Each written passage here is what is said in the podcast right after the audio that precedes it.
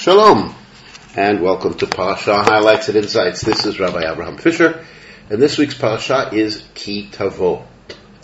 It's a transitional Parasha, if you like, uh, because, as I've said before, the Book of Devarim is a series of three addresses, uh, lectures, shiurim, that Moshe gives uh, before he dies, and the beginning of Parashat Ki Tavo is the end of the second address, and then, later in the parasha, is the beginning of the third and final address.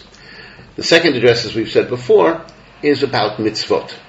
And the uh, first section of Kitavo deals with those mitzvot that involve a verbal declaration before Hashem.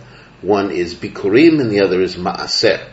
Bikurim is the first fruits, and if one has on one's property uh, any of the first fruits with which uh, Israel, the land of Israel, is associated.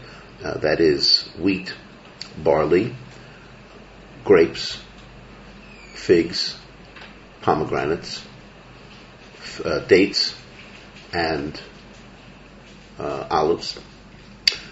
So then uh, one brings the first of those to the Beit HaMikdash, and that's the first part of the mitzvah. And what follows is a declaration. A person makes this declaration in which he is grateful to Hashem uh, for enabling him to grow these first fruits. But the declaration involves a recounting of uh, Jewish history, going back uh, to the uh, to the Avot, to the patriarchs. According to uh, according to Chazal, it goes back to uh, Yaakov, and the point is that Yaakov uh, had a lot of difficulty. He went down to Egypt.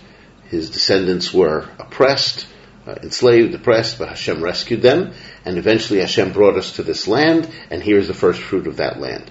And so when somebody brings the first fruits of their own land in the land of Israel, they have a, what we might call a, a flood of historical memory. So that's the declaration. And we use that declaration, by the way, during the uh, Pesach Seder because it summarizes uh, in just a few verses the uh, exodus from Egypt. And then the Torah says that when you rejoice uh, at bringing the first fruits, you should include the less fortunate, include the poor in your celebration.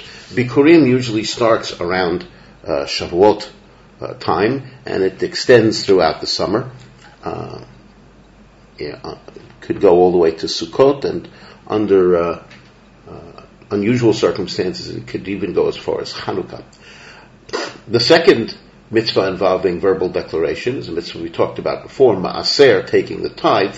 Uh, here the Torah is talking about uh, the removal of the Ma'aser in the third year. Remember, the Ma'aser has a six-year cycle, the seventh year being Shemitah, when we don't work the land, so there's no Ma'aser but the, those six years are divided into two cycles of three. And in the third year, uh, we check to see if there's any maaser left in our possession, and we take it and remove it, remove it from our house, and we make a declaration. And we say that we have uh, tr- dealt with the maaser in the proper way, and along the way we learn mitzvot that relate to maaser. For example, that one is not permitted to eat maaser. Maaser sheni, I should point out, is the maaser that one brings to Yerushalayim and eats there. However, uh, from this declaration, we learn that one is not permitted to do so if one is in a state of mourning. Um. Uh, and it concludes with a prayer uh, that God look down and bless His people of uh, of Israel. Then uh, Moshe concludes the second address, the, the address about mitzvot, and he emphasizes the mutuality of the relationship between Hashem and uh, Israel. Uh, we we praise God, God praises us. Uh, we are uh, very very much connected to each other. Then Moshe begins the third uh, address. Uh, the third address is primarily about blessings and curses, and that will take us basically until the end of the book. So there aren't too many mitzvot in this last section. There are a few, but not too many. Uh, first, Moshe seeks out and commands the elders to uh, to be with him uh, at the time that the blessing is going to take place, and he reminds them they're going to cross over the Jordan. He will not, uh, but when uh, when they cross over, the elders have to be present for the blessings. And he talks about something that has been mentioned before, and that, namely that in Shechem they must set up great stones, and the, the stones will have the words of the Torah written on them. Uh, and those stones are in Shechem between Mount Gerizim and Mount Eval, and it's at that place that blessings and curses will be uh, will be pronounced, and Moshe includes them. And this is a reminder that uh, when they enter the land of Israel, they have a, a, duty to commit themselves to the mitzvot of the Torah, uh, both uh, both in a positive sense and to accept the consequences of the uh, negative uh, sense. And then Moshe begins a brit, a covenant. There have been there's been more than one covenant uh, with the children of Israel. We had one at Har Sinai, uh, and uh, and after the sin of the golden calf. But now we have the covenant of the plains of Moab. Moshe is about to depart, and uh, so he tells uh, Bnei Israel uh, about what's going to happen if they obey and if they disobey. And people usually refer to this section as the Tochacha, admonitions, where Moshe very, very detailed uh, in a very detailed manner, uh, talks about all the terrible things that could happen. Uh, the uh, first starting with the blessings, uh, that if you listen to Hashem, there will be blessing in the land on all levels. There'll be prosperity and there'll be peace and there'll be security. However, if you don't listen, then all sorts of terrible things will happen. And Moshe, as I said, describes them in great detail, including uh, disease and uh, poverty and uh, ending up with uh, war and even exile. So it's a, a long section. Uh, it's a tough section to listen to, but it's important to to follow it along to understand that this is this is very serious. And at the conclusion of this, Moshe emphasizes that it's only now, now that you've gone through the 40 years in the desert, um, that even before that, when you went through the uh, the experiences in Egypt, only now at the end of all of this um, that you've seen God's miracles, you've seen what God does.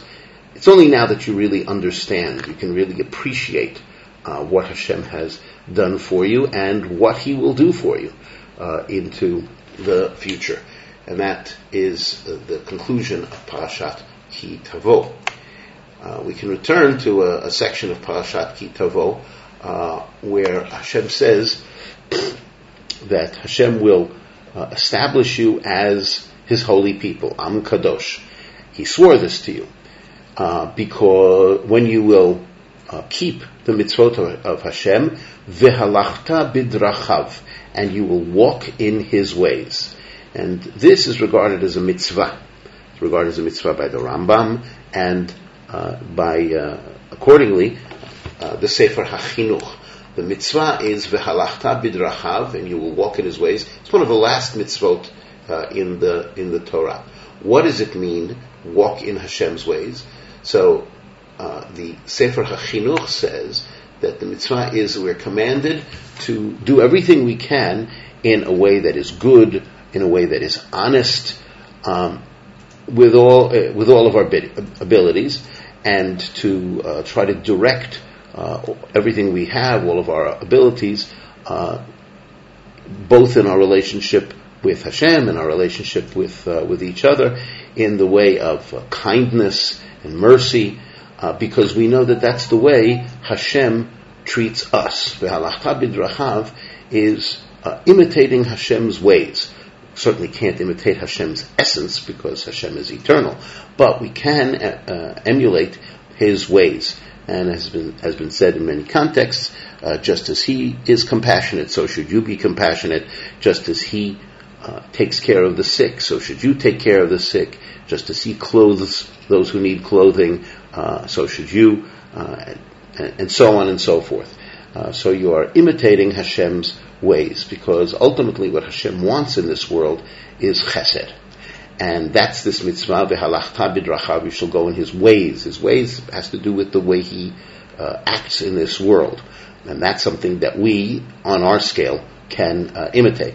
The Sefer Chinuch uh, points out the fact that this isn't the only place where this idea is mentioned. Elsewhere, we have a slightly different wording of it, lalechet bechol derachav, to walk in all his ways, and that's early in the book of Dvarim.